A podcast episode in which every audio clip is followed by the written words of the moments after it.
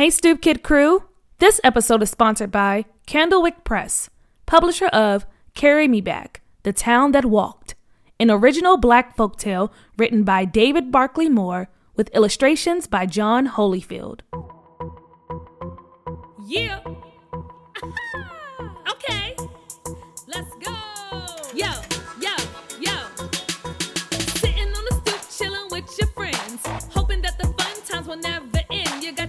To your left, your bestie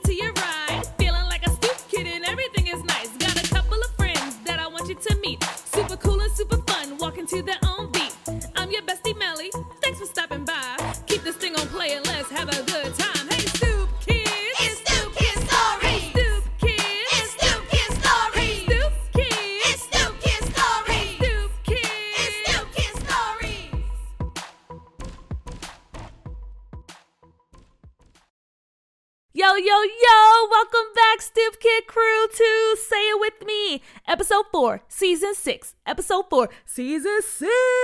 Yay, yay! I am so glad to be here with you for another story. Here with you for another story. Hey, hey, hey!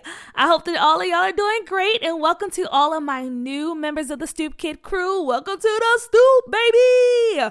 Okay, so you know what we gotta do. We got some Stoop announcements. It's birthday time. Hey, it's birthday time. Hey, hey, B I R T H D. A Y is birthday time. B I R T H D. A Y is birthday time. Happy birthday to Abel, Bella, Sue, Vivian, and Laura. Happy birthday, y'all. I hope that y'all had amazing birthdays and that you were surrounded by love and your family and your friends and that you got everything that you could have ever wanted for your birthday. And I want you to know that you are super awesome, you're super special, and that I love you. And uh, happy birthday from me and all of the Stoop Kids and the Stoop Kid crew. Stoop grown-ups, if you would like for your child to receive a shout out on the show and other patron-only goodies, go to www.patreon.com slash stoopkidstories and make a pledge. Okay, so I know that a couple of Stoop grown-ups have been asking me about Stoop Kid t-shirts and merch and things like that, and I just want to first of all say thank you to everyone who has made a purchase so far.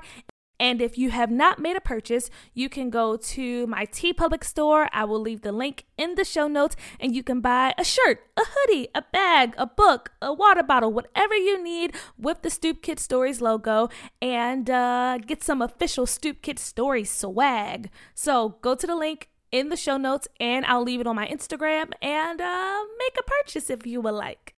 And um, I think those are all the stupid announcements for today. Um, as you already know, follow on the socials on Instagram, Facebook, and Twitter at Stoop Kid Stories. Um, so I can connect and talk with you all and see how y'all are doing.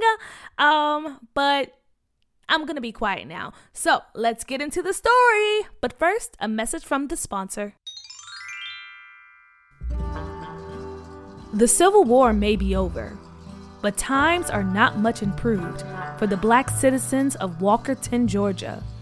But all of that changes when 100 year old Rutilla Redgums and her 9 year old grandson Julius come to town, teaching the citizens skills that help the town thrive. But when Walkerton is threatened by white people in surrounding areas, Rutilla and Julius, with the help of a magical duck named Woody, work their wonders to protect the town even if it means moving heaven and earth. Carry Me Back, The Town That Walked. Available now wherever books are sold.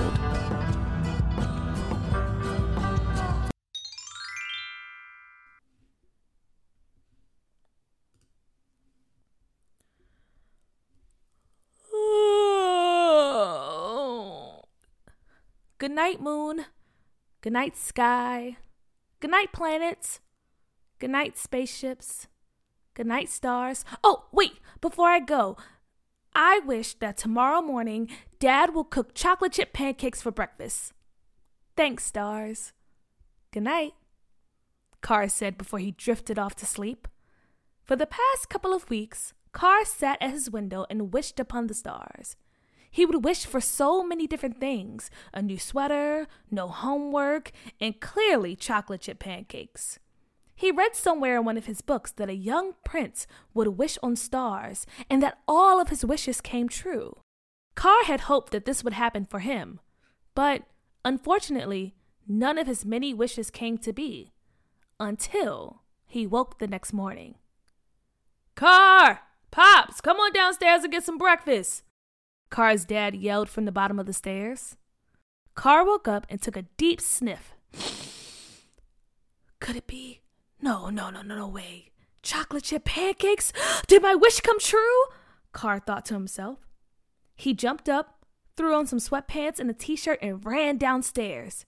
He looked on the kitchen table and saw a huge stack of chocolate chip pancakes, all fluffy and brown, oozing with chocolate as it dripped down the sides. Car couldn't believe it. His wish actually came true. Oh, well, what's all this? Pops asked. Oh, you know, I just felt like chefing it up for my two favorite guys this morning. Eat up, Car's dad said. Car was so happy, excited even. He picked up his fork and grabbed three pancakes at once and threw them on his plate. He grabbed a glob of butter and started to spread it all over the pancakes. As the butter swirled with the chocolate chips, Car grabbed some king syrup and drizzled it all over his beautiful stack of pancakes. Whoa, whoa, whoa, slow down there, buddy. Don't make a mess now, Pops said, handing him a napkin. Oh, thanks, Pops, Car said with his mouth full, and continued to go to town, gobbling up his plate bite by bite. The three of them finished their breakfast, and Carr headed out the door to the bus stop. He ran into Nathaniel, who was waiting for him, and they both greeted each other with their super cool and super tricky handshake. How you feeling, Carr? You got a smile on your face, Nathaniel said. Well, I just filled my belly with my dad's famous chocolate chip pancakes, and they was bussin', Carr said. Ooh, I love when your dad makes pancakes. Don't tell my mom, but your dad's pancakes are better than hers, Nathaniel responded. your foodie secret is safe with me. But hear me out though. So remember when we were reading that story a couple weeks ago about the prince who started wishing on stars?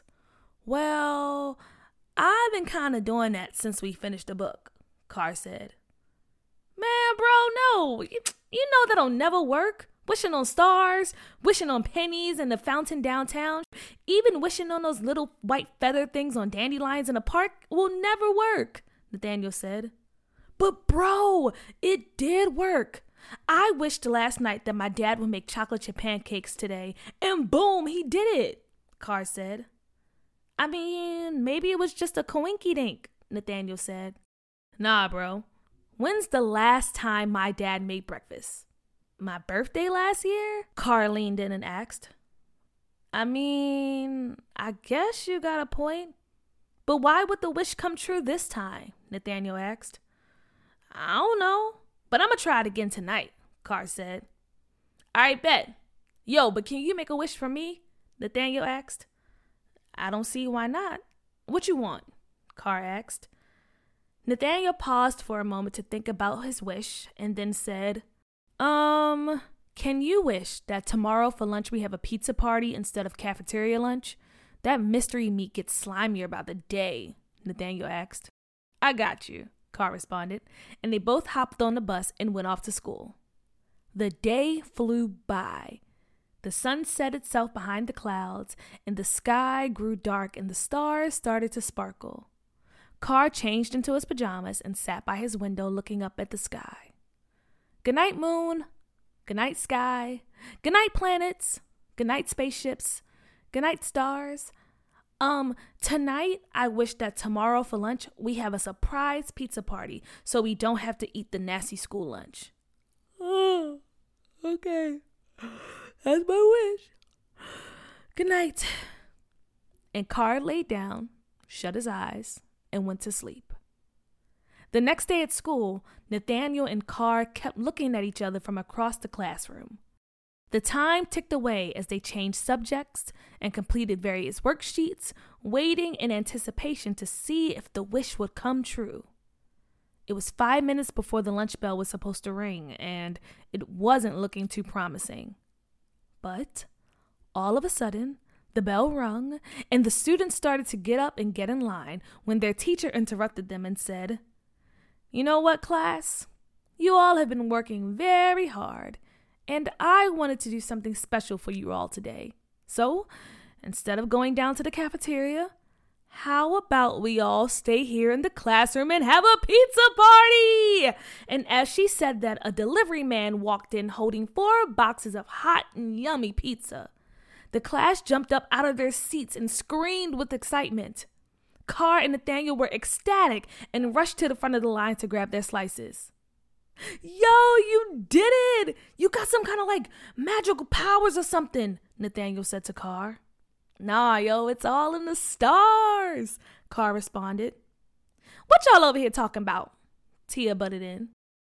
Tia, don't tell nobody, but the reason we got this pizza party is because Carr made a wish and it came true, Nathaniel said to her. What you mean you made a wish and it came true? That sounds silly, she said. Nah, I'm serious. I wished on the stars the other night that my dad would make chocolate chip pancakes, and then boom, he did. So then last night, I made a wish that we would have a pizza party, and look at you, sitting right here, eating pizza, Carr said. I don't believe you. I need you to prove it, Tia said while licking ranch dressing off of her fingers. Okay, fine. What you want me to wish for? I'll do it tonight, Carr said. Um, can you make a wish that my mom will let me get my nails painted this weekend? She always gets to get hers done, and she never lets me get mine done, no matter how many times I ask. She said, I could do that. I hope you have your color picked out, Carr said. Oh, I do. Trust. Now let's see if you can make it happen, she said. All right, bet. And the three of them continued to eat their pizza. As always, once the stars came out for the night, Carr made his wish on behalf of Tia. It was the weekend, so he wouldn't see her until Monday in school, but he had a good feeling that his wishing streak would keep at it. On Monday, Tia ran up to Carr and Nathaniel in the hallway, waving her hands in the air. Look, look, y'all! My nails are done and they are so cute! Look! I got two colors periwinkle and glitter. Carr, your wish worked! Thank you, Tia said. You're welcome, and your nails do look really nice, Carr said. Thanks, Carr. So, uh, I kind of told everyone about your wishing powers, and now everyone wants you to make a wish for them, Tia said. Oh, Tia, I, I mean, I don't know if I can. And before Carr could finish his sentence, kids from his class started crowding him, asking if he could make a wish for them. Can you wish that I get an A on my test? Oh, oh, can you wish that I get to go to Disney World? Oh, yo, hey, Carr, can you wish that I get a bigger allowance? The kids started to crowd around Carr all at once, but he continued to listen. And night after night, he would wish upon the stars. And the next day at school, someone would come up to him thanking him because the wish came true.